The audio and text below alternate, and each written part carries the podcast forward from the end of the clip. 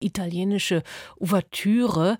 So nennt die Kammerakademie Potsdam den morgigen Konzertabend mit dem weltberühmten Oboisten François Leleu. Sein Repertoire, das reicht von Barock bis zur neuen Musik. Guten Abend, Herr Leleu. Hallo. Sie haben mal gesagt, Musik bringt uns in einen Raum, wo es keine Zeit gibt. In welchen Raum wollen Sie denn das Publikum zum Beispiel morgen Abend führen? Also erstmal, das ist ein Raum der Leichtigkeit und Wärme, die, die Italien uns anbietet, weil es ist doch eine äh, italienische Abend mit äh, unserer Mendelssohn vierte Symphonie und es gibt auch diese Paganini der Robo, was Pasculi ist. Das ist wirklich eine phänomenale, virtuose und leichte Oboenkonzert.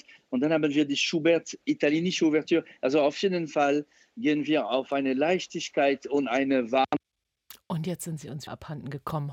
Sie haben uns gerade schon Ja. Lust gemacht auf diese Werke. Nach welchen Kriterien haben Sie die tatsächlich zusammengestellt? Was macht für Sie dieses italienisch Leichte aus?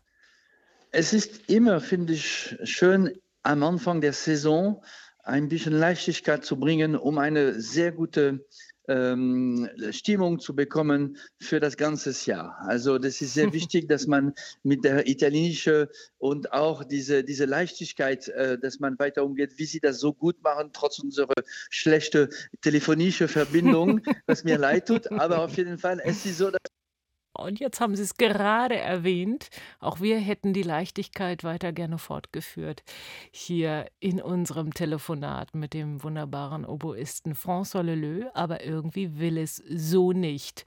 Ich kann Ihnen nur sagen, tolles Programm steht da morgen auf dem Programm. Da ist François Leleu also zu Gast in Potsdam unter dem Titel Italienische Ouvertüre. Ich darf also noch mal sagen, morgen 20 Uhr, Potsdam Nikolaisaal. Wenn Sie schon ein bisschen früher kommen, ab 19.15 Uhr gibt es eine Konzerteinführung mit Mitgliedern der Kammerakademie und nach dem Konzert auch ein Gespräch inklusive Getränk mit François Leleu selbst und meiner Kollegin Fanny Tank.